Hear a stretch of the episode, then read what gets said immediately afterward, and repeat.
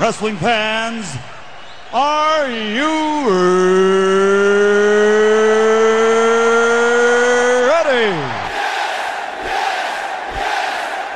For the thousands in attendance and the millions watching around the world, uh, let's get ready to rumble!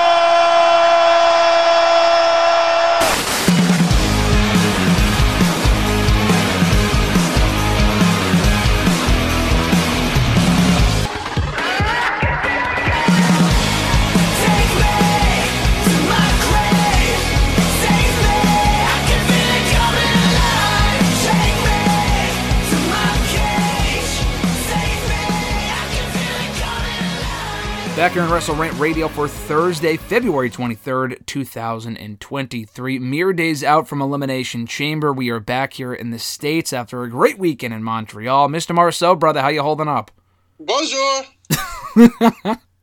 You wish you were back in the country right now, don't you? Oh God, it was such a great weekend. I wish we could go back. Honestly, Great weekend. We recorded on site in Montreal, just mere miles away from the arena on Saturday night. Go back and check it out with the uh, Wrestle Rant alum Jamie Lee Mack and his friends Brandon and John joining the show for the first time. Had a great time with him. He's been on the show many, many, many times, dating back probably to the first time that you were on the show almost 10 years ago at this point, which is crazy. Uh, great to finally meet him in person, get him on the show. So check out our Elimination Chamber preview from last Saturday, talking all things WrestleMania. We're talking Elimination Chamber today. Our on site report from the pay per view, as well as all the speculated matches for WrestleMania. And we're also going to be talking Dynamite from this past week. We haven't talked a lot of Dynamite AEW in recent weeks. Um, not that this week was the most eventful show, but there was quite a bit of stuff going on. And we have Revolution coming up next weekend. It, it- feels like it's way too soon to have another pay per view, but I guess it's been four months since AEW had their last big show. yeah. I mean, it, it's kind of sneaking up on us too. I feel like that's maybe another thing I didn't even think about. Like when I knew Elimination Chamber was coming up, I was looking at their schedule, and I saw that Revolution was a few months away. And then I feel when I looked at Dynamite last week, I saw they started having like the graphic on the on the Titantron. that was like Revolution coming up, and I looked, it was two weeks away, and I was like crazy because I feel like it's been a pretty lackluster build on that end. Yeah, no, I mean, we'll talk about AEW momentarily. I really liked a lot of the string of shows they put together in the month of January. They really haven't had a strong streak of shows lately in the last couple of weeks, dating back to when the Guns won the tag team titles on Dynamite two weeks ago. But we'll talk about Dynamite soon enough. Uh, we'll also talk about some big news that dropped late last week that we kind of alluded to, I think, during the show last week on Saturday about Kenny Omega potentially being courted by WWE, Jay White officially gone from New Japan. Um, I don't know what his contractual status is with them, but we'll talk about an update on him. Kota Ibushi maybe coming in. WWE could be getting some very big stars. Even if they landed one of them, would be awesome. And they have a lot of talent in the pipeline as well. So a lot of stuff to look forward to. WrestleMania in just five weeks from this coming weekend. So again, a lot to get to today and next week and the weeks to come as well. Uh, we'll start with Elimination Chamber because we were there last Saturday, had a great time. What were your overall impressions, Mr. Marceau, from the pay per view? It was an electric night. Um, probably my favorite show I've ever been to. Wow, high Maybe praise. stretching it, but I mean, especially non WrestleMania, I would definitely put it up there. Um, even if you include WrestleManias, just the crowd itself was ridiculous. Um, even SmackDown, I feel like SmackDown was great too, just because the crowd was going crazy. But as a whole, I thought it was probably the best non WrestleMania show I've ever been to. That's crazy. And that says a lot, too. We've been to a lot of shows, a lot of Raw, SmackDowns, B level pay per views. You're telling me that Hell in the Cell 2016 isn't in the running? Eh, if we're going by if we're going by like biggest disappointments, it might be up there. Okay, that that's a different list for a different time. But no, it was a great show. And like I've said before, obviously you've never been to Elimination Chamber. I've never been to Elimination Chamber. We've practically been to every other show. We've been to all the big four shows. Right? You went wait, yeah, you've been all four big yeah, you've been to Mania, SummerSlam, Survivor Series. You hadn't been to Survivor Series until we went a couple of years ago. But uh um, yeah, we, we've been to all big four. You've even been to Armageddon. We're going back a ways, but Money in the Bank, Hell in the Cell, um, all these other different shows they do throughout the year. Extreme Rules we've been to a time or two, but never Elimination Chamber until Saturday. And typically, Elimination Chamber is really not an overly eventful show, and it's not even like any championships change hands on Saturday. But the build was so great. The crowd was electric in Montreal. Uh, we knew that going in, but it wasn't really you couldn't really feel that energy until we were in the building on Saturday. We felt it on SmackDown as well, like you said, the night prior for that Sami Zayn segment specifically, which I went back and watched um, when I got back on Sunday from your place. And both that, the promo from Sami on SmackDown, and I haven't gone back and watched the full match yet. I think the match with Sami and Roman comes across even better on the on TV than it does in the arena. I mean, from where we were standing towards the end, we didn't really get a great view. I know you got a better view than I did, but I got to go back and watch it because it was really great. They had a tremendous uh, match of the year candidate in the main event. Um, but it was a really, really great show. Typically, though, the Elimination Chamber throwaway show isn't really anything overly newsworthy as we head into WrestleMania, but they did a great job of making it feel must see. And we got five good to great matches on this show. So we'll start with the opener here the Women's Elimination Chamber matchup, with Asuka emerging victorious as the new number one contender to the Raw Women's Championship at WrestleMania. She outlasted Carmella, Nikki Cross, Raquel Rodriguez, Liv Morgan, and Natalya, Canadian uh, Canada's own. And what was a very good chamber match, probably the best women's chamber yet. I know the bar isn't very high. Um, I actually really liked last year's chamber. It felt a bit rushed. That was the one in Saudi Arabia. Uh, we haven't had a lot of great women's chambers, but we haven't had a lot of men, you know, many of them. Period. But I thought this one was quite good. Had the right result. I know you aren't on the same page as far as Asuka winning, and that's totally fine. Do you want to get your thoughts on that and the match itself? Thought it was a good match. Um, I guess my biggest p- complaint of the match was that Asuka clearly was the favorite going in, and just like I don't know, like it's like the same thing with the Royal Rumble. I don't love like the favorite coming in last. It just kind of leaves not the suspense, but it's just not as impressive when she comes in last. Everyone's already been there for a, a decent amount of time. She kind of just like picks up the scrap heap. It's just like the Royal Rumble. Like Cody won. He says, "Oh yeah, I outlasted thirty other guys." Like, did you? You came out last, and there was probably like ten people in the ring at the time. So it, it is what it is. I mean, I think everyone knew she was going to win. Um, it is it is what it is. I thought it was a good match though overall. I was a little upset. Liv was the second person eliminated. I know she's over in Canada, but Natalya. I mean, come on. I mean, it's just one of those things. I I I, I it's I feel bad for Liv because I feel like she was kind of. It was not even the kind of she was. She was just got the championship right when Triple H took over. Her booking has kind of been like all over the place. She wins the belt. She has those two kind of fluky wins against Ronda, lose the belt to Ronda. Then she's crazy. She's putting people through tables. Then we don't see her ever again. And then now she's kind of seemingly seems like she's getting pushed on SmackDown. Um, I'm not sure if she needs like a to move to Raw in the draft or something. I mean, that SmackDown Women's Division has been the same six faces for the last year, so I'm assuming some kind of shakeup would be necessary. But uh, I felt bad for her being the second one eliminated. I, I feel like she had a good reaction and probably should have lasted a little bit longer. But Asuka beating Carmella made sense. Carmella's not going to win. Um, have her, have her tap out a heel. The crowd went nuts. So, but that was a good match though. I just didn't love how Asuka came out last. Yeah, no, I agree with that. Like you said, with the men's rumble specifically, they switched it up with the women's rumble by having the favorite and Rhea Ripley come out first, and then she won the entire thing. Also by beating out Liv Morgan to win the whole thing at the end. Uh, Liv Morgan was done dirty last week. She lost the six-woman tag team match on Raw. Of all the people that get pinned in that match, it was her. I guess you're not going to pin Raquel, who is more protected than Liv, but still, she got she ate the pin in that match, and not Natalya. On SmackDown, she lost to Asuka when we went one on one, and then she was one of the first people gone in this match. Actually, she didn't last until the very end. It was down to Carmella and Asuka, which was fine because they're telling a story with Asuka and Carmella. It's like an interim TV feud. They're having a match next week on Raw. Carmella's been playing her role really well since coming back. Uh, Liv Morgan was just the odd woman out. But what do you think her for Liv? Now that we're on the subject of her, what do you think her road to WrestleMania looks like? Do you think with people like her?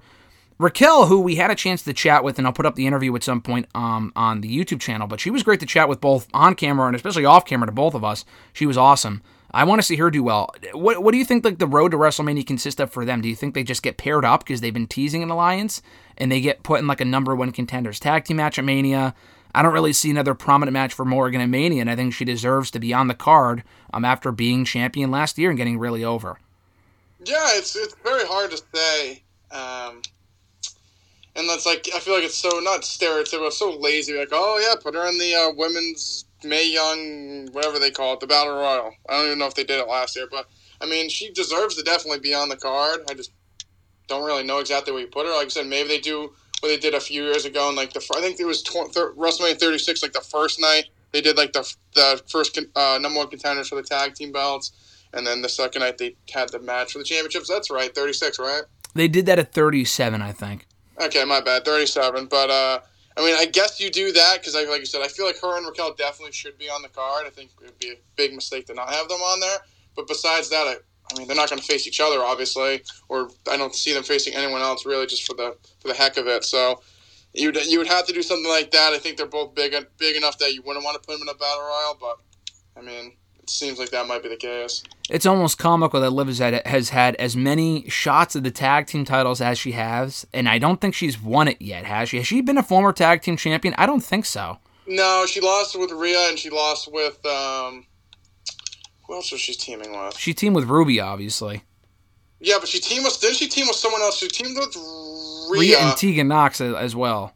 Yeah, I mean, I know she lost with Rhea, obviously, and then she lost with someone else too, but I can't, I can't, I can't think of who it was. But like maybe Tegan, honestly. But Yeah. yeah, were they gonna do her and Raquel? and They're gonna lose again. I mean, uh, She's just, I don't know. They, they, Liv is one of those people that they like to put with a partner and have her lose. It's, I mean, her and Ruby, the fact that the Riot Squad never got a tag team title run at all in any incarnation of that group on any brand, considering the belt's been around now for four years and a lot of teams that have held it aren't exactly teams, is just comical. I mean, it's, it's sad, but.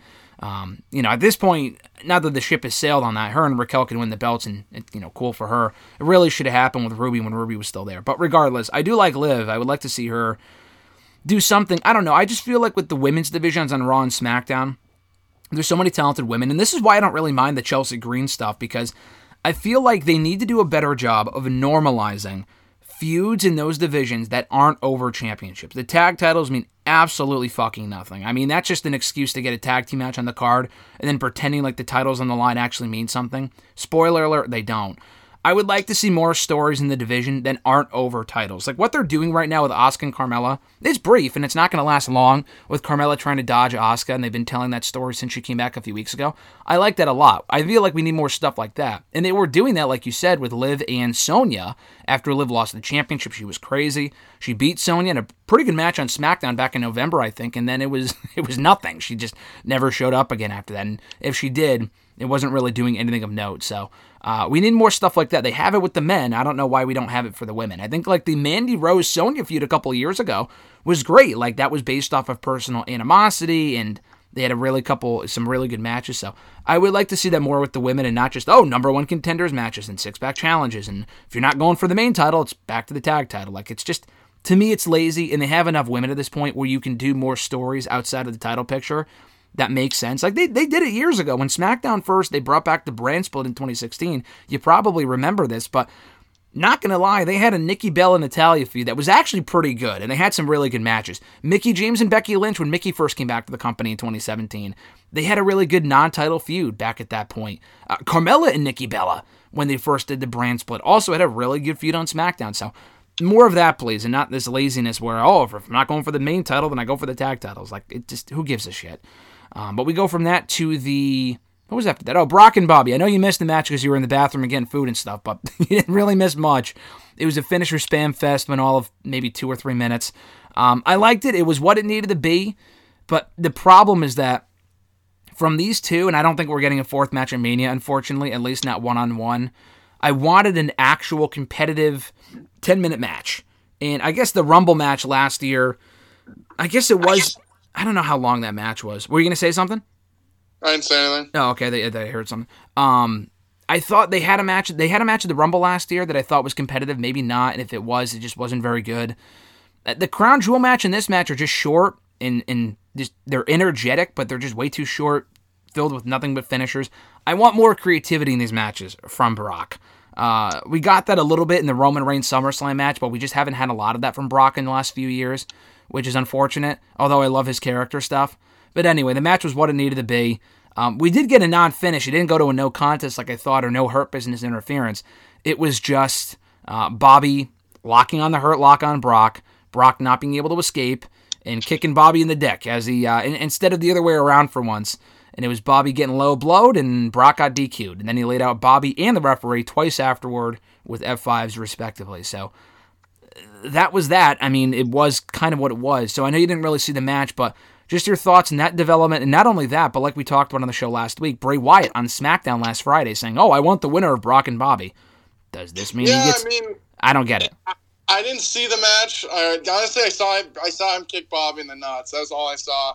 I was in the bathroom, and like you said, I was getting food at the time. I could hear everything. I knew exactly what was happening. You could just tell by the crowd reaction that it was this big move fest because you just hear it like whoa, and then one, two, oh, so you knew like Yeah. it was either like spears or suplexes or F five. So honestly, I feel like even though I missed it, I knew exactly what was going on. So that's not a huge deal. Um, the DQ clear out Bobby and the referee, like that's cool and all. I, I just, I honestly don't really care to see Bobby and Bray. It seems extremely random, and I just don't care. I, I, I, I don't know. I don't know. I, I think I'd rather see Bobby and and and and Brock four at that point than rather see see Bray and Bobby. It just it's extremely random. I don't really overly care to see it. I, I, I don't know. I feel like Wyatt coming back, like it's great and all, but I don't know. What are we doing I here? I know you said you know. I, I'd honestly rather see him versus Uncle Howdy than than Bobby versus him. I just it does nothing for me, honestly. I feel like it, with all these people that you mentioned, Brock, Bray, Bobby, um, all this stuff, Howdy, it's it's a more Omos. It's a pick your poison type situation because none of these matches really sound appealing at all. Um, to me, the only match, and I've been saying this for a while, I feel like they should have done a non-finish here for Brock and Bobby, and they did. Technically, I mean, it was a non-finish. I thought it would be a draw, but whatever. Um, you build to a maybe not necessarily a fight pit, especially if they're doing Hell in the Cell Mania, which it looks like they are with Edge and Finn Balor. Um, you know, it's kind of the same thing. I mean, maybe you could do one on one night and one on the other, but uh, I don't know. Either way, you do some sort of stipulation match, and I don't really give a shit who wins, but you need a definitive conclusion. Um, their last couple of matches haven't exactly, none of their matches actually, from Brock and Bobby, have had a clean finish. The first one, Roman interfered and, and Bobby won that way. The second one, Bobby or Brock barely eked out a win against Bobby, and then Bobby beat him up afterward, and this one ended in a DQ. So I don't know why they can't just book a clean finish with these two. It's not going to harm either guy. Even if Bobby Bobby loses, like at this point, he's protect. He's been built up enough where I don't really think it matters. And Bobby, or rather Brock, needs definitive wins anyway after losing so much in the last year and a half. But um, yeah, I just don't really understand what they're going for here. Brock and Bobby, or what? There's so many B names here. Bray Wyatt and Bobby Lashley it's it's so random. I don't even really see their styles clashing. I don't know what the reason for that match would be other than oh, we got to get them on the card. That to me is more appealing than I know you said Bray and Howdy. I I I, I know you would want to see that. I agree with that to an extent because at least that makes sense. The fuck is this Lesnar Omos shit? We'll talk about this now because I, we'll, we'll kind of mend it in with the Raw review. Omos came out on Raw with MVP in the back, I guess, saying that he's challenging Brock to a match at WrestleMania and Brock will be on Raw next week to accept or decline or at least respond. I mean, we all thought this was a this was a red herring, but you know, Meltzer saying, "Oh, it's obviously happening."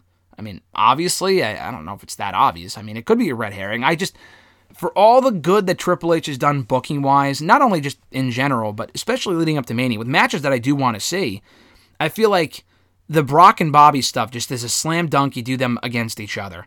Bray and Uncle Howdy, it, the storyline has sucked up to this point. I mean, it was interesting early on, but it's really lost my interest lately. Um, at least that's a match that makes sense. Uh, with the women tag team stuff, we'll get into it. But Lesnar and Omos, I'm sorry, that just sounds awful. Who gives a shit? Oh my god, that's all I can do. All I can do is laugh. When I he came out, or like you said, he was in the back, and he said, "You know what? We're gonna challenge Brock Lesnar at WrestleMania for Omos." I legit laughed and said, "This can't be true." It can't And be. And I texted you, and you said, "No, you know this has to be a joke. It's probably a swerve." And then it's seemingly we're probably getting this. So Ugh. I mean, I don't want to see it. Don't want to pay to see it. I don't want to watch it for free. Maybe if they give me a ten dollar credit to the shop, I'd, I'd watch it or want to watch it. But like I said, if if Omos was undefeated, maybe he is not undefeated. He has lost to Strowman. He came back in the Rumble, was thrown out in minutes. He beat Elias, who no one cares about. So why should anyone care to see him versus Brock Lesnar when you know at the end of the day it's probably going to be a three to five minute squash? Brock wins, LOL, and we move on. It's literally at that point getting Brock on the card, facing a monster or freak of nature, just like oh my god, Brock, and he it's a, a casual. Like, oh my god, is Brock Lesnar going to be able to do this, they'll probably F5 Omos. The people will fucking throw babies in the air and we'll move on. But hmm. as a booking standpoint, no one that actually watches the product has any interest in seeing this match at all. I, I also just think it's a colossal waste of Brock Lesnar. I mean, how many matches does he have left? I'm not saying he's out there working 20 minute classics. I mean, he probably could have a, a, a lot of matches left in this style that he works at this point. But how many years does he have left? How many matches does he have left on his deal? You're going to waste one of those matches at fucking WrestleMania with Omos. Look at Brock Lesnar's WrestleMania resume, sir. Look at this. He's beaten The Undertaker's undefeated streak. He has faced him. He faced even Dean Ambrose. That was the last non title match that he had at WrestleMania a few years ago. Seth Rollins, Roman Reigns multiple times, Kurt Angle, um, Goldberg came back and faced Triple H at WrestleMania. Uh, Goldberg, uh, Goldberg twice, I guess. He's had a lot of WrestleMania rematches. Um, who did he face at 18? Roman Reigns. 19, I already messed up. He's faced a lot of the same people. Um, Yeah, Drew- Drew- a lot of rematches. yeah, a lot of rematches. Drew McIntyre and then Roman Reigns. So he's faced a lot of the same people. Um, but still, that's a lot of top level talent in the last 20 years. You're gonna throw Omos's name on there? Come on, dude. That's just a waste of time. It's it's not an attraction. You, you like you said, people will throw babies in the air when he hits the F5 on Omos. Does anyone really care that much?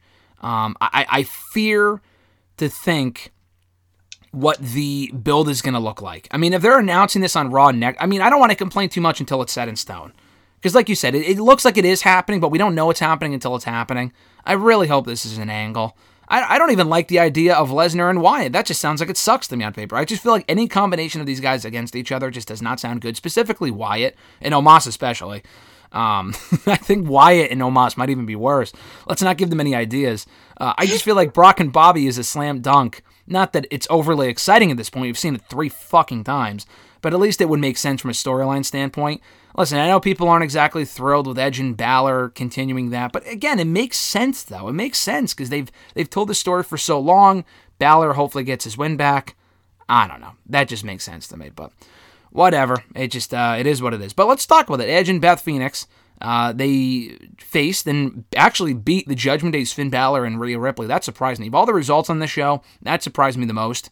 Um, but it was a fun match, though. It wasn't exactly perfect. It did have a couple messy moments, but overall, it was a lot of fun. The crowd was into Edge. Um, they did emerge victorious with a Shatter Machine. Shout out to FTR, who, I mean, it's not exactly, oh, FTR's coming back. I mean, they might be, but it has nothing to do with that. Edge is close with uh, Dash Wilder from the North Carolina area. I think I think they both live there, and he helped us get a foot in the WWE years ago. So that's the connection. Um, but overall, I thought it was a fun match. Rhea Ripley, thankfully, was not pinned, and um, we are getting the continuation of Edge and Balor at WrestleMania, which we kind of have to because people saying, "Oh, why are we getting this again?" Because what else do you do? I mean, they've done everything else, and there's nothing really more that Edge can do right now that would make sense for him to transition into. So I'm fine with one more match, and especially if he had a little step on there, maybe hopefully Balor wins. I mean, Balor got pinned at Elimination Chamber. I know Edge lost at the Extreme Rules I Quit match many months ago, but I feel like Balor's got to go over in the end, and I think he will. Um, but I thought this match was fun, and personally, I'm perfectly fine with the feud continuing into WrestleMania. Yeah, I thought this was a good match. I will say, I think we all were pretty surprised that they won. I thought, I mean, I knew Edge or I didn't think Edge would get pinned, but I honestly thought they'd have Rhea beat Beth. I mean, they could throw on her resume. She beat Beth Phoenix. Whatever, it didn't happen. It's not the biggest deal, but I was a little surprised they won. I think we all picked the Judgment Day to win. I don't know. Maybe it was one of those we thought it was going to happen. They just kind of swer- not swerved us, but they kind of did something else. So it kind of gives like Balor a bitch that he wants to fight Edge again. Obviously, what happened on Raw, they kind of continued it there. But I mean, I thought for the match, it was. I mean, people were into it. Obviously, Edge is Canadian, so the crowd was going pretty crazy for him. Um, but no, I think this is. I mean, compared to Omos and Brock, I'd I'd take Finn and uh, Edge three more times before I see that one. I have no complaints on that end. No, I agree. I think the match will be pretty good as well. I mean, I thought the I Quit match was good. People, I think some people actually thought it was better than I thought it was, and I was there. I don't know, maybe just came across better on TV. The finish was great, but I think the rematch could be better. Edge has, held, has, has had some great Hell in the Cell matches with Seth Rollins and uh, Undertaker many years ago, so I do think that'll be a great match. Um, yeah, you mentioned Beth not getting pinned by Rhea.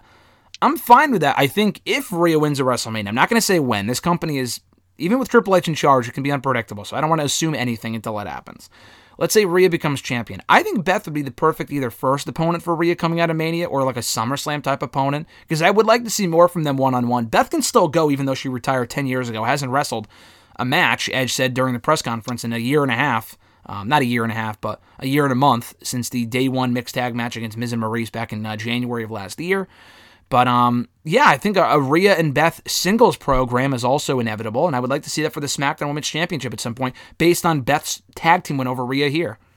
Yeah, I think it would be like a nice, uh, f- like a filler feud maybe, or like I said, I don't know if I'd say SummerSlam. I just, I'd rather focus on other established people on the roster. But I think similar to what they did with Becky when she faced Lita, I feel like you could slot Be- Beth in uh, like a mid card or uh, like transitional pay per view and have face her and kind of put another notch in her belt. So I would go with that like kind of aspect. SummerSlam or the big shows, I'd leave to to someone on the roster trying to build up. Raquel Rodriguez. Yeah, I, I her and Raquel, I, or I wouldn't hate that for for SummerSlam. We just got to see if they're both going to be on SmackDown at that time. I think they said their draft's going to be after WrestleMania, and like I said earlier, I think the SmackDown Women's Division does need a big shakeup. D- did you see something I didn't about the draft being after Mania, or are you just assuming? I thought that someone had mentioned that previously. Um, Oh, I mean, no, they said that a while ago. I don't know if there's been any update. yet. I don't know. Uh, but I mean, I think it makes sense. I, I, I feel like they do need. I feel like WrestleMania is technically either the beginning or the end of the year. I mean, you do need that SmackDown division. Just, I think I've seen the six man challenge too many times. I'm just like have a PTSD at this point. Yeah, no, I agree. I mean, I've said this for a while, but I feel like after Mania, they need to do a hard reset of the entire roster, uh, brand split specifically. I'm not going to say, I'm not going to get my hopes up and say, oh, they're going to take it seriously finally. I don't think Triple H really cares about it right now. Mostly because the rosters that he was handed by Vince were Vince McMahon rosters and the storylines that he wanted to do. These are Triple H rosters right now, which is why we're seeing so much overlap. If it was up to me, coming out of Mania, you split the titles, you do a draft, and you say, listen, we're doing a hard split now and we're taking it seriously. How many, how, how seriously would they actually take it after saying that four other times? I don't know. I'm, I'm not, I'm not getting my hopes up here, like I said. But that's what I would do. Like you said, the beginning of the, or the end of the uh, wrestling year, the beginning of another, you start fresh with new rosters. You, you can't do a draft unless you say, listen, we're actually taking the brand split seriously now because they haven't for the last eight months since Triple H took over. So they would really have to do a hard reset of the rosters. But anyway, we'll see what they have in store coming out of Mania. Um, so there is that. We got the United States Championship Elimination Chamber match as well, right after the mixed tag team match. Uh, honestly, I said the women's one was probably the best women's one they've had to date. Correct me if I'm wrong, and you've, you've been watching far longer than I have and have seen all the chamber matches as well. I think this is one of the best chamber matches they have ever done. And I've seen other people say that. I don't think that's an exaggeration. Sometimes they will say that because it's still fresh in the mind. Maybe in a year from now, I'll feel differently. Maybe being there also changed that I thought everyone in this match, first of all, looked great. The formatting was great. And the match itself was just great. They had a lot of great moments, a lot of holy shit moments. Um, all six guys worked well, very well together. And it, on it, it would also benefited from you really not knowing who was going to go over. I picked Johnny and Bronson as potential winners. They were the first ones gone, so you didn't really know for a fact who was going to win here. Ultimately, was Austin Theory who escaped, still United States champion. Um, but yeah, your thoughts in the match? We had Logan Paul out there, and credit to you, you called it that uh, you know Logan Paul might be running out after you spotted this cameraman at ringside, and sure enough, he did run out of the end when the chamber pot opened, as I figured he would, and uh, costing Rollins the win, which was I thought was very well done. So um, this was an excellent piece of business and just a really really fun match overall. Yeah, this was a great match. I just rewatched it actually uh, Mm. the other day after we got home, and it, it was as good as it was when we were there. I just, like you said earlier, I thought since it wasn't such a foregone conclusion who was going to win it, anyone could have won it. I think the only person I would say, eh, probably would have been Priest. I, I just, he was in it. I don't think he really had a good chance to win, but I also think it was a great match. So I think everyone else had a possible stake to win. The eliminations are great. They had some good high spots. I thought the story made sense. At the end, it came down to Rollins and, and Theory, who have had beef in the last couple months. Logan Paul comes out, costs Rollins the win. Theory leaves with the belt, and then we get Rollins and, and Paul at WrestleMania. So I thought it was a great match all around. The crowd loved it. I, I, I think, like I said earlier, the problem with most elimination chambers, you know it's going to be a retain, or you know that's one person's going to win it. And there's other people in it probably have no business being in the match. It's just kind of there. I think this worked just because everyone had a stake to possibly win it. Yeah, no, it definitely helped from the unpredictability surrounding the outcome, the actual execution of the chamber, like I said, the order of eliminations, and everyone getting their time to shine. Bronson, was he the first one gone? I think he was. I think Bronson was. was. the first one gone, yeah. and um, he looked great in there. I mean, I, Alexis told me when we got home, she was like, "Oh, you know, her dad watched the show and he only really watches the pay per views." He said he was actually impressed more than anyone else in that match by Bronson Reed. So, and he was really cool, and we talked to him at the uh, junket thing the day before. But I think he's got bright thing in his in, in- bright things in his future if he can continue to shine in matches like this. But um, yeah, I really enjoyed the match. I thought the execution of the Paul interference was well done. And you said this before, I think, but the Logan Paul Rollins match. First of all, the story is there, which I like. It's not just a random match, but I think it has the potential to be like like a great show stealer at Mania, which isn't a hot take because Logan Paul and Miz was fun. The tag match at Mania last year was fun. Paul uh, Paul and Roman had an excellent match at Crown Jewel. I think Logan Paul, and he also looked really good in the Rumble. I think Logan Paul and Rollins at Mania is a gonna be a, a, a definitely a sleeper show stealer at WrestleMania for sure. I mean, I wouldn't even say sleeper. It's gonna be the best. I think looking at the card now, it'll probably be the best actual technical match. Roman and Cody will have more as like pomp and circumstance, yep. obviously for the belt. But like an actual, if you're looking for a good in-ring match, I think it's gonna be Paul and, and Rollins. I think so too. I think it's gonna be a great match. I'm looking forward to Actually, that. check that back. Actually, Omos and Lesnar. just kidding. Just kidding. Just kidding. It's gonna be Matt Classic, five stars. God damn. I think it's gonna break the Meltzer scale on as far as negative stars as opposed to uh, as opposed to too many stars. But we get to the main event, and I talk about eating crow. I talk about eating my hat. I think it's time for you, Mr. Marceau, to eat your hat. As far as what they did here with Roman Reigns and Sami Zayn, uh, first of all, I love the match. I thought the match was great, as we all expected it to be. Hot crowd in Montreal. Sami coming out to his old music. Not quite the haircut yet. I would still like to see that at some point, but not yet. Um, still out there looking great, like the Sami Zayn of old from NXT in the ring. Uh, these guys worked wonderfully together. Overbooked to shit, and it had several shenanigans. But listen, I thought it was well done, and it made sense. So the Usos interfered. Paul Heyman interfered. No Kevin Owens. A lot of things to break down here. People saying, "Oh, where was Kevin Owens five minutes earlier?" Because at that point, and he still doesn't as of now, give a fuck about Sami Zayn. It's more about taking out the bloodline than it is helping Sami Zayn win the championship. That that's one thing, and they're they're also not back on the same page. The second thing, I told you going into the show that the only acceptable outcome if Roman's going to win, and he should have won, I, I still stick by that, is that they need to have Jey Uso turn on Sami to get that monster heat before Owens comes out to make the save and reunites with Sami. We didn't get either of those things. And honestly, in retrospect, I'm okay with that. Um, I didn't think I would be, and it's not just defending the company. But after sleeping on it, I'm thinking, you know what? It just makes a lot more sense to not get the turn. I mean, Jey Uso could have turned. I mean, if they were going to do it, they should have done it last night to get the maximum amount of heat. But they want to tell more of a story, and it's only been three weeks since Jey Uso, you know, left walked out on the bloodline. They want to drag it out more. We have five or six weeks till Mania. Same thing with Owens and Zayn. They want to drag it out more and tell more of a story going into Mania. A lot like with Rollins and what was it, Ambrose many years ago when Rollins did not, or Ambrose, I think, didn't automatically forgive Rollins. And it wasn't until I think the Raw right before SummerSlam that they finally got on the same page and reunited for an amazing Raw moment. Um, I think this will be something similar. They might not wait until the final Raw before Mania. But I honestly have no issue with them dragging it out. Did it make for a flat finish? Yes. I didn't love the finish. I thought the execution of it was a la every Roman Reigns pay per view ending for the last two, two and a half years. I didn't love that. Um, but the outcome was what it needed to be. And I stick by this. It doesn't matter if it's Bryan Alvarez or whoever. I'm not saying you're dumb if you think that Sami Zayn should have won. I get why people wanted Sami to win. I listen. If Sami Zayn won and we were there, I would have pooped my pants. It would have been amazing. But I just think it, it's incredibly short sighted to do it on the pay per view before Mania when you have a guy that's been champion for two and a half fucking years.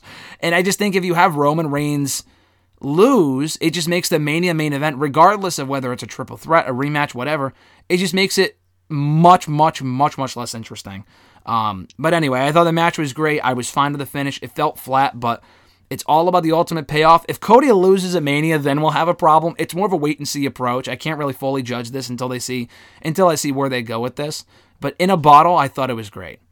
No, it was amazing. It was amazing. Mm-hmm. The crowd went nuts. The match was great. Like you said, a decent amount of shenanigans, but I thought they did pretty well with it. Um, loved the Jay Jay coming out. I think that's I like you said. I think it was like if you were gonna turn them, it was the right time to do it there. But I also feel like we still. I mean, to this point, we still don't know his intentions. I mean, mm-hmm. I think people are saying, "Oh, it's definitely going to be the Usos versus Owens and Zayn at WrestleMania." I honestly don't think they have to obviously do that. I mean, if Jey's still conflicted and I mean, maybe he just walks away and we don't get that, and maybe sides with Sami. I mean, I feel like there's still still so much we don't know. I mean, maybe he doesn't want to team up with his brother anymore. Maybe they put Solo in a spot. I mean, I think there are other options. I think if you just turned Jey, I mean, I think they still could turn him, but I think if you did it on on on Saturday night, I, I feel like then you just kind of know what the direction is. I feel like they can still tease us and they can still keep that story going and not just give it all away at that one point. So I'm kind of glad they did that. I'm very interested to see what they do, do with Jey Uso. Obviously, we'll see more tomorrow night on SmackDown. But uh, no, I, I'm glad he wasn't the one that turned on Sami. I think obviously he kind of has a gripe to turn on Sami now if he wants because technically he hit him. But I mean, with any logic, you would see it was by, clearly by accident. Yeah. But you know how this works. They never watch the tape. They just they see the action and never move on. So Mm-hmm. I'm going to see what they do. But um, I mean, obviously, Sami winning would have been ridiculously insane. But like you said, I, I just looking back at it and sleeping on it more, I just feel like it would have ru- not not ruined Cody's moment, but it just it would have. It's that's what it is. At the end of the day, it would have been a moment, and I just I don't think it was the right time to take the belts off Roman. No, I mean, and I'm not. I'm not even saying wait for another six months. I was having this discussion on Twitter with a few people. I discussed this with uh, Randy Cruz actually on his show yesterday. I just think I'm fine with it if Cody wins.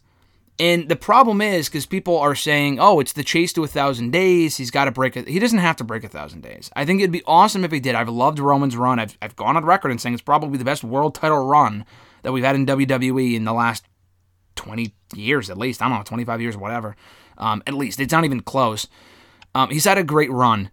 It would be cool if he broke that record. But here's the problem, though. If he breaks the record and he beats Cody at WrestleMania, then what? Do you do, we've talked about this before, and I'll ask you again now that Elimination Chamber is in the rear view, but if you haven't beat Cody at Mania, regardless of how it happens, the fuck do you do then? Is my issue. Because does he lose it to Cody in a rematch? That's I don't like that. I don't like this whole. I I, I think it works in certain situations, like when, for example, Ilya Dragunov lost to Walter a couple of years ago in the first match they had, and then he won in the rematch. I was fine with that because the same thing with like Adam Page, like he had to build to the rematch and he had to redeem himself. I think that stuff makes sense in a certain situation. With Roman Reigns, I just feel like it's got to be Cody beating him. And he's ready now. You don't know if Cody's going to be booed at SummerSlam. He might be not as over by then. He might have cooled off. He's hot now. So strike while the iron is hot. And if it's not Cody, then honestly it should have been Sami. If it wasn't Sami, then honestly it should have been Drew at Clash of the Castle. I can make that argument about a lot of people. Um, and there's no one else on the roster. Like I was fine with Drew losing at Clash because it's like, okay, then Cody's going to beat him. But if it's not Cody, and it shouldn't be a re- in a rematch either, that would be fucking stupid. Um, Bron Breakker, he's not remotely ready. No one else really makes sense unless it's like an, another outsider. Cody was an outsider a year ago, and he's come in and we would have never imagined that. I, I don't really know who else comes to mind. Uh, Kenny Omega? Like, I, I don't think so. I wouldn't even really want to see that, I'm sure, anyway. So I think Cody just makes the most sense currently. And with the story they're telling, and I don't know. And I think it's got to be Cody. I, I just do. I just I feel like it has to be Cody Rhodes, and it has to be Cody Rhodes at WrestleMania. But I'll ask you this. Randy also asked me this question. With the Jey Uso thing, and I'm fine that they didn't have him turn, I still think they should do the tag title match. I feel like that's still the match to do at Mania you know, I've told you before that they need to have Jey be a definitive heel so they can have that dynamic of Owens and Zayn, the babyface duo, overcoming the Usos after 500, 600 days or whatever. I, I, I don't know. I just feel like with Jey, he's built up so much sympathy. Are you going to turn him back into a heel only to turn on Roman again down the road? I mean, that's that screams like AEW with Daniel Garcia. I think if they have, if they're already teasing this with Jey, could you see a scenario where he doesn't turn heel? He sticks with the bloodline for now, but at WrestleMania he play he factors into Roman Reigns losing the championship. So it's kind of the best of both worlds. Jey Uso doesn't win the belt, but he does cause Roman to lose. I think that could be a situation as well. Maybe he causes like his brother not to come out. He doesn't attack Roman, maybe, but he prevents Solo from coming out, or he thwarts their interference, or whatever it might be. What What are your thoughts on that? No, yeah, I mean, like you said, I feel that they built up so much sympathy for him, and I feel like he is basically a babyface associated with a heel group at this point. I would just keep going. I, I think just to swerve us and then go heel, it just, I don't think that's what should happen. I, like you said, I feel like the story, realistically, the story of the whole bloodline really started with him and Roman. I mean, back in COVID, so I mean, it would be, it would make sense if you go long term story. He's the one that kind of is the reason Roman loses the belt, or the bloodline keeps breaking down. Like I said, I feel like if you have him lose the belt, you can honestly do to keep the build going. You can honestly have Jey versus Roman at, Wrestle, at SummerSlam. You don't even have the belts on the line if he loses to. I- to that's Cody. what I wanna mean, see, yeah, for I think sure. that'd be an amazing one-on-one match. You finally get a crowd for it. Jey would probably be super over at the time because you got all the sympathy from the fans, and I think that'd be a great one-on-one match. Doesn't need a belt on the line. Um, and it, honestly, it, I, I just feel like that's the direction they should go in. I don't know if that's what's going to happen, but yeah, they he could even defend the belts at WrestleMania and still not technically be a heel. Like he could just be like, you know what, like, I mean, I mean, it's my brother. Like we've been had the belts for so long. Like I'll defend them, but like I have no ill will to Sami, and maybe that's him and Owen still going at it. Like how can you trust them? Like maybe Mhm. he'll screw it over and stuff like that. So I wouldn't turn him heel. I would keep him babyface, but. I guess we'll see. I think, like I said, tomorrow night we'll definitely get some more developments. I think so. I think we could see a scenario, and I think this is probably the way to go. Thinking about it now, we get the tag title match. I mean, to me, it's it's the main event of night one. But I know Rhea and, and Charlotte's not a bad match. If it was Charlotte and Ronda, I'd say fuck that. I'm sorry, it, has got to be the tag team match. Charlotte and Ronda going on last is fine. Charlotte kind of got fucked out of the main event last year, justifiably. I mean, Stone Cold should have gone on last, and he did.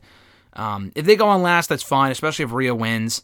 Um, theoretically, though, what match am I more looking forward to? It's that tag team match. I still think you give Sami, Sami and Kevin the belts at Mania, and then on night two, you know we're gonna get shenanigans. This is another thing too. Do you have? I've always said that Cody should win the belt clean. I don't think it should be because oh of an errant chair shot, Cody Rhodes wins. I just feel like that's cheap, especially for the main event of Mania. But this whole Roman thing has been built around Jey and everyone else. I do think. I mean, it would also make no sense if we had no interference in Mania. Just storyline speaking, they've interfered in every match, but now they're not going to interfere when it matters most in the main event of Mania. That just doesn't make any sense. They've also they interfered. Uh, did they interfere in Mania last year? I don't. I know they interfered. I know Jey interfered in the triple threat at Mania 37. I don't remember. I don't remember. In the match with Brock, that match was such a blur because it wasn't all that great. I don't remember. I feel like they did, or at least one of them did. But anyway, um, yeah, I just feel like you probably could have a situation where I think maybe the Usos and Solo come out to help, and then Jey thinks better of it and maybe just pushes them off or attacks Solo or whatever. And he doesn't have to attack Roman. But you could do a situation like that, I feel like, and Cody could still win relatively clean. Because I just feel like you shouldn't taint Cody's win if he were to win. I'm not even convinced he's winning at this point, though. No, I said it the other day. I feel like I'm not overly convinced that he's going to win. And then, I mean, we said this. Drew winning or losing, you're like, fine, you know what, they'll leave for Cody. Sami losing, you're like, okay, fine, he's going to lose to Cody. If Cody loses, it, this it will be, he'll literally look like Luger. And Mhm. it, it, it ain't going to be good. You can't just build up the story that he's, his, his whole story is coming back, winning the WWE belt at WrestleMania. If he loses, it looks like the biggest loser of all time. And then what do you do with him? It's like I don't know. I, I feel like he has to win, but I just more and more I think about it, I'm like, there's a chance he might lose. Yeah, I mean, Drew got Luger to clash, but again, I was okay with that because, and and it's not like he got buried because he's he's still very over, and he, he- I'm sure he will be champion again. He has still yet to get his moment in front of fans. So I'm surprised they haven't given it to him yet, but it just hasn't worked out timing wise. Um, yeah, you know, he got Luger, I don't want to see that happen again with Cody because again, it's all about where we're going with this. I could see a situation where they keep the belt on Roman for another fucking year. I'm not even kidding you. Like I could see a situation where they want him to come close to that four year run. Um, and he would come close in 2024 because he would be nearing four years. I don't know what the exact what day he would have to hold it till, but he's already I think in the top six runs, if not top five. I don't remember, but he would have to. He, it's it's it's coming up soon. I don't think it's worth it. It's more a matter of like, what do you think is more important, Cody winning it when it makes the most sense, or wanting to break a record? Breaking the record is cool. It's like the Gunther thing, you know. Gunther, people are saying, "Oh, we should break Honky Tonk Man's record. He's the longest reigning champion, the Intercontinental Champion of the 21st century." That's great and all, but if he's champion through September, it's not awful. But it's like I really feel like if they do Drew, Sheamus, and Gunther at Mania, then Sheamus has got to win. I just I don't think he can lose again. I think that it's, it's time for Gunther honestly to move on as well. Um, but anyway, so that was Elimination Chamber. I thought it was a great show. Let's talk about some things from Raw. We already kind of talked about most of it with the Sammy and Owen stuff and Balor and Edge resuming their rivalry. We kind of covered a lot of it. The Lashley, you know, challenge to the Bray or whatever. The one thing from Raw I did want to mention that I thought was uh, worth talking about that we've talked a lot about in recent weeks the tag team match that was set up for next week, actually. Becky Lynch and Lita teaming for the first time ever, the challenge for the WWE Women's Tag Team titles against Damage Control. Now, that's an attraction, and that's a match I'm looking forward to. But as we talked about over text, where do you think we're going with this? I know Meltzer has said for weeks that it's considered a lock for Mania that Damage Control will defend against Ronda Rousey and Shayna. And that's looking likely. Ronda and Shayna beat Shotzi and Natalya last week on SmackDown in a pretty good match. I don't think they would have done that unless Ronda and Shayna were being groomed for a tag team title match at Mania. Um, I still think it would make the most sense. Here, here's my situation. I talked about this on hashtag, so I'll keep it brief. But I think you could do a, you could do a scenario where you have a multi-team, you know, Liv Raquel or Liv Tegan, whatever, multi-team women's tag team match on night one of Mania. Also on night one at Mania, you do Lita, Becky, and Trish. And Trish was on Raw, backstage at Raw this week, was not used, so I assume she will factor in at some point. And then they'll take on all of Damage Control. So Bayley gets in a match at Mania. That you do that six woman at Mania. That to me is WrestleMania worthy. And then on night two, which we saw a couple of years ago, and you mentioned this earlier, we get the tag team title match on night two. The winners of the gauntlet or whatever, or the four way tag team match against Damage Control, and that could be Ronda and Shayna taking the belts from Damage Control. So, what are your thoughts on that? Because I feel like that's more appealing than. I mean, you could also do people have brought up Becky and Lita versus Ronda and Shayna. That honestly, I really like that idea, but then what do you do with Bayley? And she deserves to be on the show. So I, I don't know what you do with her. Um, what do you do with Ronda and Shayna if we only get the six woman, but no, you know, no tag title match? So I feel like the way that I laid it out probably makes the most sense. But I'm curious what your thoughts are. No, yeah, I think I like the six woman, and then like I said, honestly, I'd probably put the belts on Becky and Lita, and then have them face Ronda and Shayna the second night. Mhm. But like I said, you could do the six woman the first night. That's how you get Bayley involved, and then the second night you do Becky and Lita versus Shayna and Ronda. And Shayna and Ronda would, I mean, Lita's probably not going to be around for a while, so you can have Shayna and Ronda win there. Yeah, you could do that. And then you could build the Becky and Ronda down the road. I mean, listen, I don't think anyone cares about that at this point, but I mean, you could always build to that at SummerSlam or whatever. Becky and Ronda, if they end up on the same show again. Um, you know, it's a possibility. I think, I think honestly, I didn't even really think about that, but yeah, you could put the belts on Becky and Lita next week, which I would do. Uh, damage control of just, I like damage control, but they've done nothing with those belts and just really in general. Um, I would put I would put the belts on Becky and Lita. I feel like it'd be really cool. And also Becky's never been tag team champion before, so I feel like that's the best of both worlds. Damage control against Ronda and Shayna just doesn't do anything for me at all. Um, you know, it could be a good match, but it's heel and heel, and just I just I don't really care. So I feel like the way that we laid it out probably makes the most sense. Um, talking about those free agent signings that I alluded to earlier, the big news coming out of last week. Meltzer said that they weren't WWE at that point, and take this for what it's worth. They weren't like concerned or really thinking about Jay White potentially coming in because they had their eyes on a potential bigger free agent. And it came out soon after that free agent's name was Kenny Omega, um, current AEW World Trios champion, current IWGP United States Heavyweight champion, one of the biggest stars in AEW. Um, his contract is either up like now or very soon. Um, I, I know the word was that they could have added or will add time due to the injury that you know the time that he missed due to injury, which is you know very possible. So and he was gone for like close to a year, so he may not be back.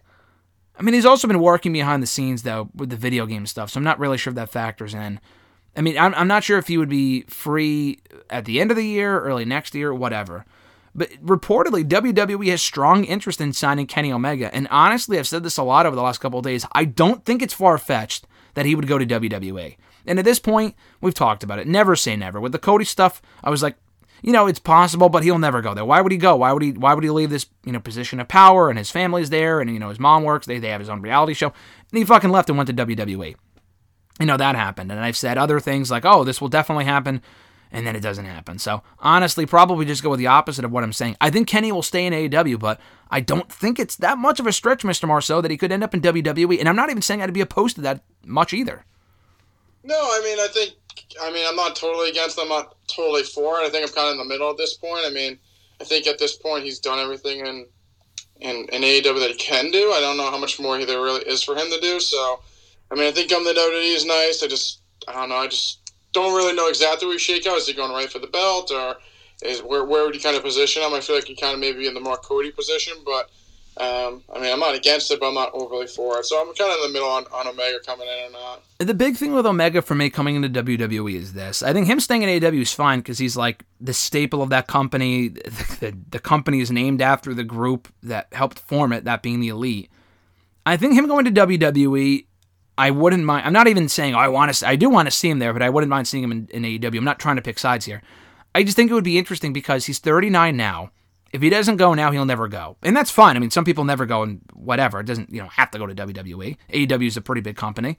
Um, he, I know he's always wanted the match with Styles, but that was years ago, and you know AJ really isn't anyone of importance currently in WWE based on how he's booked.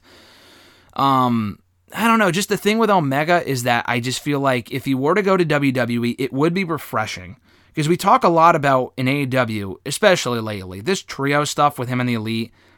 I, I'm I'm more kind of the matches than you are. It's more of a preference thing as far as whether you like that stuff. But even I can tell you that I watched the match from Rampage because we didn't have time to watch it when we were in Montreal. I watched it a couple days ago. The basketball shit is just fucking terrible. I feel like all, all of their skits now on Dynamite and shit are just being the elite skits, and that's not a compliment. They're just not funny. They're just not entertaining. Kenny does not feel important at all. And I know they were the champions to kind of bring credibility to that division. I just I just don't care. I feel like they're underutilizing Kenny, and I felt this way before he became world champion too. He's a massive name. I know you don't you're not the biggest fan, but I just feel like he's a big star and can be used in a bigger fashion in WWE. I would like to see him in WWE for the for the only reason that he would be away from the Bucks, and maybe they sign the Bucks at some point, and you know that is what it is, I guess. I don't even hate the Bucks. I just feel like Kenny at this point, as he did in Japan, probably does his best work without the Bucks around. I mean, to be completely honest, I feel like the best parts of his world title reign were when the Bucks weren't with him. So I think I'd like to see him in WWE for that reason alone, and I think he could have an AJ Styles esque push where he comes in. You know, WWE fans don't really know him, but he gets over because he's so good. So, what would be your thoughts on that? I mean, at least getting him away from the Bucks, I feel like could be a positive, personally. Yeah, I mean, I, like you said, I just it is. I think that would be a positive. I think the best part of his run when he was away from the Bucks and like the silliness. So, I think coming in that would be great if he's by himself. Um, I mean, like you said, he's older. I don't think it'd be a long run, but you could do like an AJ Styles esque run and kind of do what they did with AJ when he came in. So I wouldn't be against that. Just no Bucks, please. And especially with Triple H in charge, I would have faith that they would use him properly. I don't think they would hire Kenny just to bury him, always the AEW guy. I know Cody was in WWE previously. They could have very, very, very easily brought him back and have him be just another mid card guy in the show. That's what I was fully expecting. I did not expect him to get the push that he has. Um, and, and headlining WrestleMania for the fucking world title a year later, it's pretty, you know, surreal when you think about it. When you sit back and think about it, I think Omega, not that he's headlining WrestleMania, I mean he could, but I think he could end up in a similar position, to be honest with you, because he is that good and he's still young enough and he's you know a big enough name where I could see them utilizing him in that meaningful manner. Um, there's a couple other names I mentioned as well. Um, Kota Ibushi's name has been in the news as well. Um, this is worth noting because he said I think a week or two ago he would actually entertain the idea of going to WWE if they allowed him to train their talent, which seems like a pretty easy demand. I mean, if they wanted him, I mean, I guess if if he could be at the performance center, I guess I, don't know exactly what he'd be teaching them based off some of the matches I've seen from him. He's a pretty fucking batshit crazy guy. Um, I think there was that, and then maybe something else. But if WWE wanted him, I think they would probably, especially Triple H, having worked with him in the in the Cruiserweight Classic. Again, I think it's a possibility. I think he could end up. He probably will end up in AEW, but what does he do in AEW? Will they book Kota Ibushi as a top name? And there's so many people that AEW has they're not doing jack shit with right now. Kota Ibushi in WWE, I know you really haven't seen a ton of his work, but I know you watched them in the CWC. I think that'd be pretty fucking cool. Especially, I think the big thing with me, I think if you rein these people in creatively, I know there's a lot of complaints, and, and rightfully so. Oh, this person doesn't have any creative freedom. Some people, to be completely honest with you, should not have complete creative freedom. Cody Rhodes being one of those people. A lot of the shit that we saw him have in AEW, I feel like uh, his handprints were on a lot of that, and it wasn't any good. He has enough freedom in WWE to be as great as he can be without going overboard. Kenny would be the same thing. Kota would be the same thing. I feel like you bring him in, hopefully he can have kick ass matches. I'm not saying he would have an amazing run, he may not, I don't know. But he's a name that I wouldn't sleep on either. I feel like he'd be a great addition to that roster. And I'm not talking NXT. Fuck that shit. In the current NXT, no thanks. Any of these people in NXT would be a joke. They'd have to go right to the main roster. And I feel like Kota could be one of those guys. Yeah, Personally. I mean, I think, I think out of the three, I think I want to see Jay White in WWE more out of the three of them. I would say White, Omega, then Ibushi. Mm-hmm. Um, I mean, I just, I'm not, I don't know. I guess I'm just not familiar enough with them, but like as name recognition alone, I'd rather have White or Omega over him. I mean, I think it'd be good depending on what they do with them, but like, I don't. We say the same thing about AEW. Like you bring all these people in, and then what do you do with everyone else? I feel like you can bring a couple big names in, but you just can't bring everyone in. So I, if I had to pick, I'd be White or Omega over him. I just, I mean, I think he's good, but I also want them to bring in all these people just to neglect what they already have. Yeah, no, I'm not saying they should bring all three in. I'm just saying of the three, I wouldn't mind seeing any of them there. I don't think all three of them end up in WWE. The most likely of all, yeah, of all three former New Japan World Champions, the IWGP Heavyweight Champions is Jay White. Um, I, again, I don't know if he's officially a free agent, but the talk a couple of weeks ago was that his contract was winding down. Then he lost to Hikuleo in a loser leaves Japan match, and it's like, okay, you know, he's done in Japan. But then people were saying, oh, he could still end up in New Japan Strong, which is their um their US based show. It's like, okay, the fuck is he to do there? But okay. And then they have a match with him and Eddie Kingston at a show last week in the same night as Chamber, where Mercedes Moné actually became the new IWGP uh, Women's Champion. Between him and Eddie Kingston, where the loser had to leave New Japan. And Eddie Kingston also said, which was interesting in the build up to the match, not that he books this stuff, but I thought it was interesting they included this.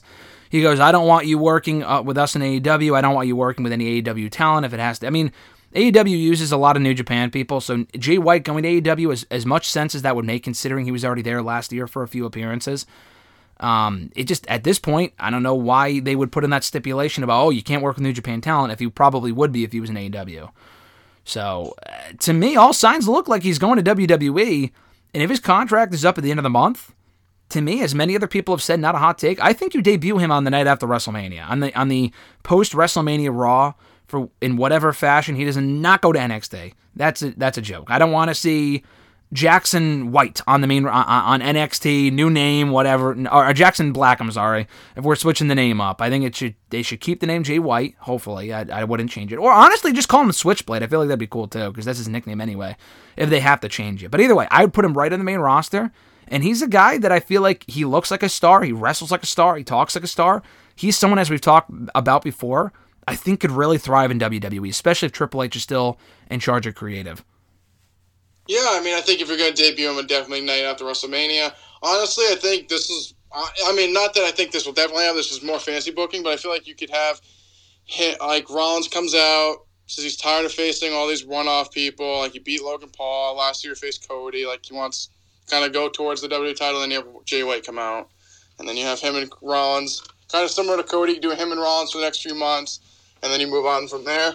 I mean, honestly, you could use a. You, you- honestly, you could put Gallows and Anderson with them. Not that I'm their biggest fan, but they're just sitting and catering. So honestly, if you want to do something with them, you can put them with Jay White as well. So I think night after WrestleMania would be uh, be ideal. Honestly, Rollins would be cool. I just feel bad for Rollins. He's getting paired with all these Exactly. with all these like new people, and he would probably lose too. Let's be honest. Then he shouldn't be losing. So, um, I I think he, Rollins is so over, and he's I, I you know that that's a great idea and all. I would probably put if he's cleared by then AJ in that spot because at this Okay. point. They, they don't give a shit about AJ Styles. I know he's coming off of another Bullet Club feud with Finn Balor, but listen, put him in another one with Jay White. I, I don't even think Gallows and Anderson are just abysmal. The fact they even re-signed them and they, it's comical that AJ's been hurt now for what two months now, a month and a half, and they haven't been on the show at all. Tells you all you need to know about how they feel about uh, Gallows and Anderson. I know it was a pity signing because we talked about it before. He offered them jobs and they got fired and whatever, and they offered him to resign, whatever. So I know they're back for that reason, but they're just not that great at this point, and they're just not interesting. It would be interesting to see them back with Jay White. I don't know. There's a lot of different directions they can go, but Jay White, period, is just a fucking star. I feel like he could do really well. I feel like if he goes to AEW, does he end up in the trios division with Aussie Open or something? I mean, seriously, what do you even what do you even do with Jay White in AEW? I feel like he's a natural fit there because there's so many people he could feud with. But we've talked about this a lot. You mentioned this with uh, Jay Lethal before we hit before we hit record here. He's one of those guys where I feel like he'd be a big star when he first comes in and would fizzle out quickly because they just wouldn't have anything for him to do because they already have so much talent as it is. That's a good problem to have, but they just have so much talent. I don't think WWE will reach a point like that as well. I don't think WWE has enough top tier talent to where Jay White would be buried though. no, I agree. I think he should go to WWE, AWB. Not that he'd definitely be a miss, but they have so many guys right now they're not using. I think it'd be it'd be kind of ludicrous to go there because I just feel like he'd be stuck somewhere that no one would care about him. Listen, I think it's now or never for him in WWE. I feel like he's young enough. He would do well. They want him. Um, he may not be as hot in five or so years, so just go to WWE while you can, my man. And uh, I would like to see him thrive. And there's certain people I would like to see in AEW as well. I feel like they could do better there. You know, Ibushi being one of them. Um, I feel like would probably do better in AEW than WWE. But Jay White, I think, is a WWE guy.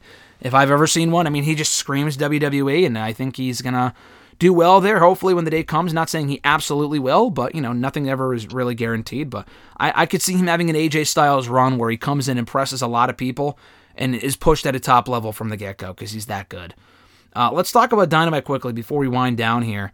Uh, I didn't really like last night's show, to be honest. I, I thought last week's show sucked. I thought this was slightly better, I guess, um, if only for the opener between Orange Cassidy and Wheeler Yuta. That had nothing to do with Revolution. I understand that, but it was for the All Atlantic Championship. I thought it was a really good match, though. Uh, one of Cassidy's better matches in AW. And I also like the Danielson MJF promo exchange.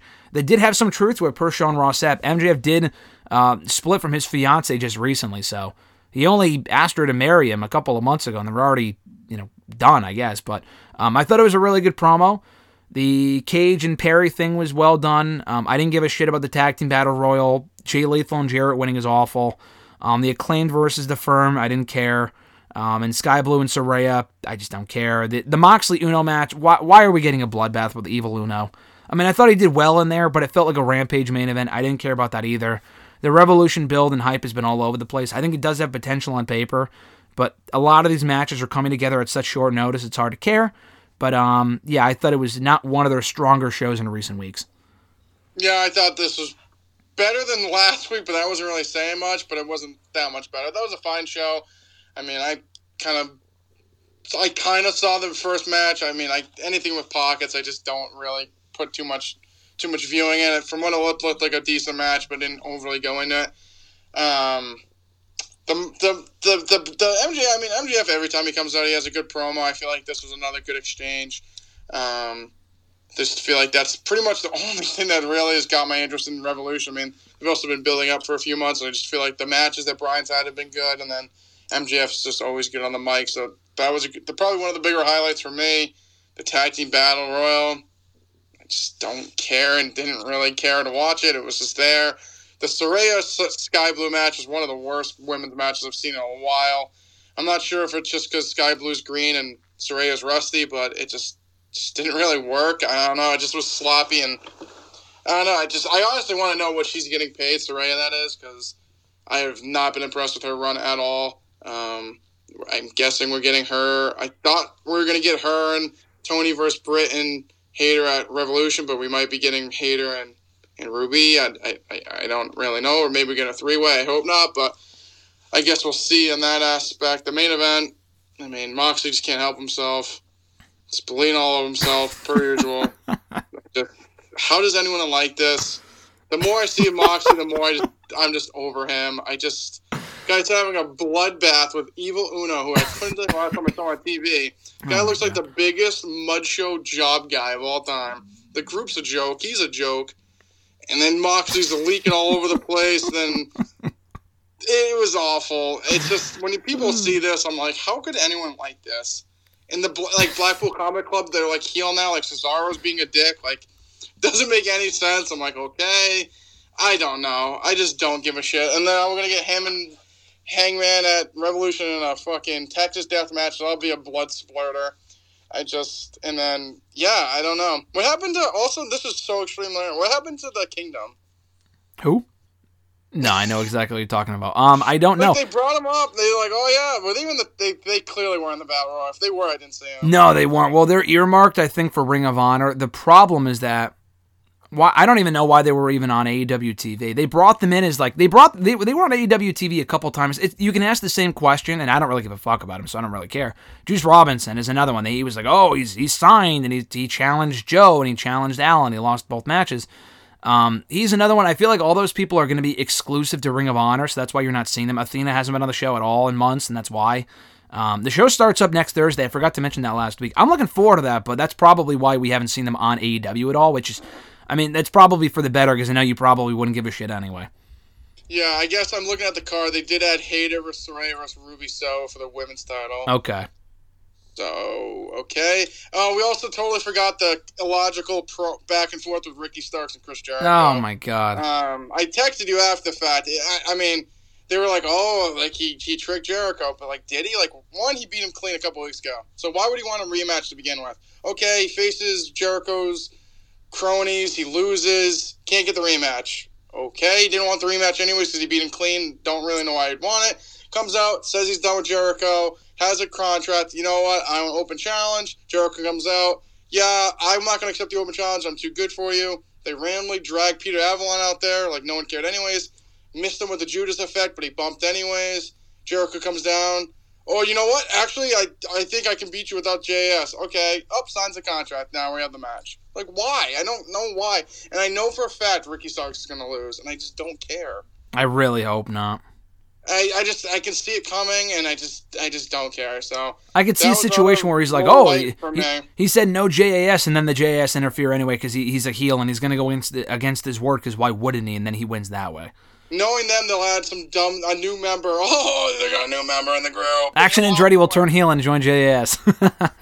Oh my god, so bad. I just I don't care about that. The Wardlow Samoa Joe, I'm actually interested in, but I feel like we just have been getting like little VTRs. We haven't really seen them both on the show uh, the last Yeah. couple weeks. I mean, we got the sit down with Wardlow last week.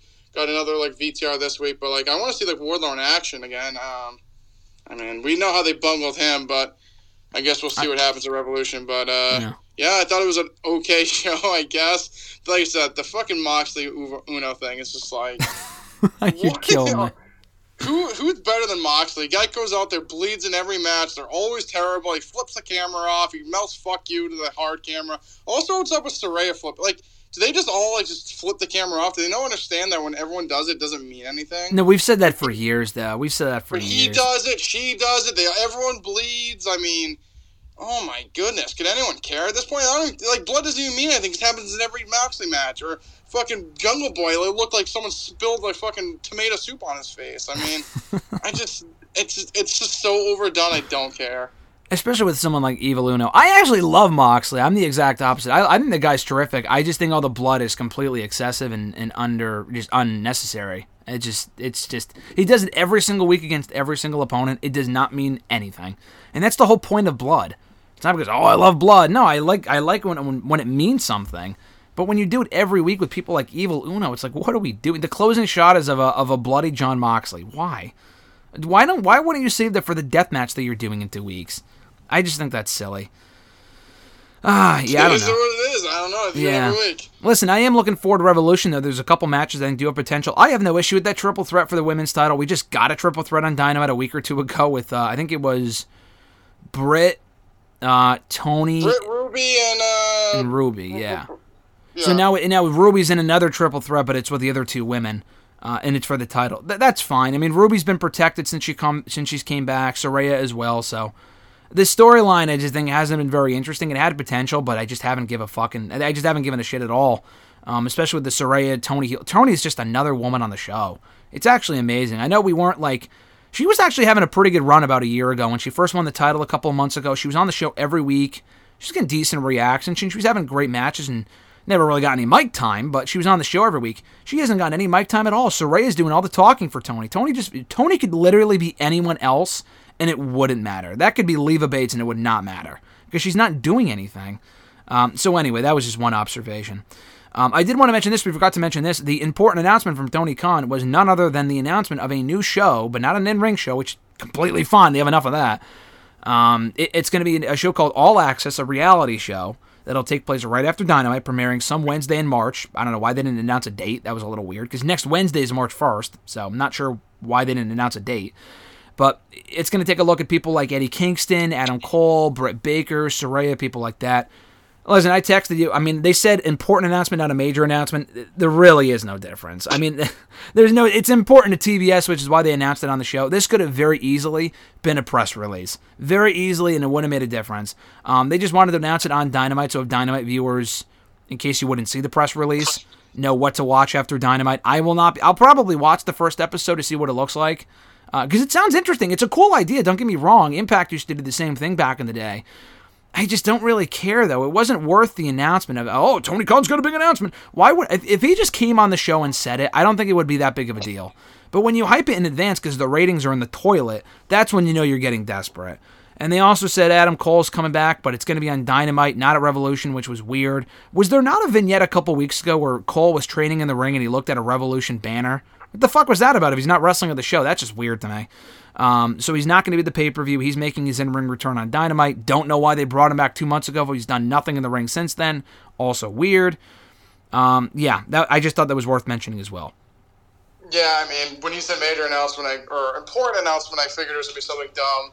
I mean, we'll see how this is. I guess Power Slap is only for, renewed or through beginning of March, so I'm assuming that's why they're gonna try to give this a shot. I mean, have you seen Rampage's reviews? I mean, and ratings. I don't know how the hell they'd get another show, but I guess we'll see here. I mean, I think it's something that could be interesting, but I mean, I don't think it's gonna get a, a decent view. I. I mean, it is what it is. No, yeah, I don't really care that much. I mean, it could be cool. They've done actually their videos and their documentaries. You know, uh, for lack of a better word, they've done those before, like in the in the countdown specials, I should call them. Those are actually really well done. I don't watch all of them. I've watched a couple, and they were actually excellent. Um, so I think this should be cool. I think it might be better for like their YouTube channel, but listen, I think it is a if nothing else, it's a positive sign for the company that they're getting another show because right now at Warner Media, they're cutting everything. They're cutting all this shit. Uh, we don't know what the the future of AEW looks like with Warner Media and the ratings not being overly great lately.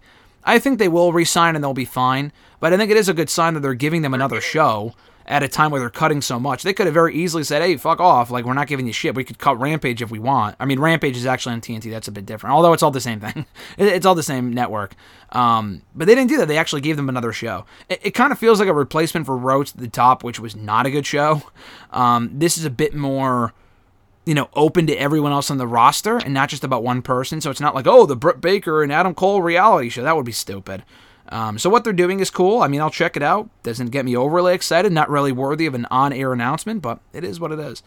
So we'll talk more about Revolution next week here on the show, Mr. Marceau, with Revolution predictions, a Revolution review in two weeks, and then we're already fully on the road to WrestleMania for WWE.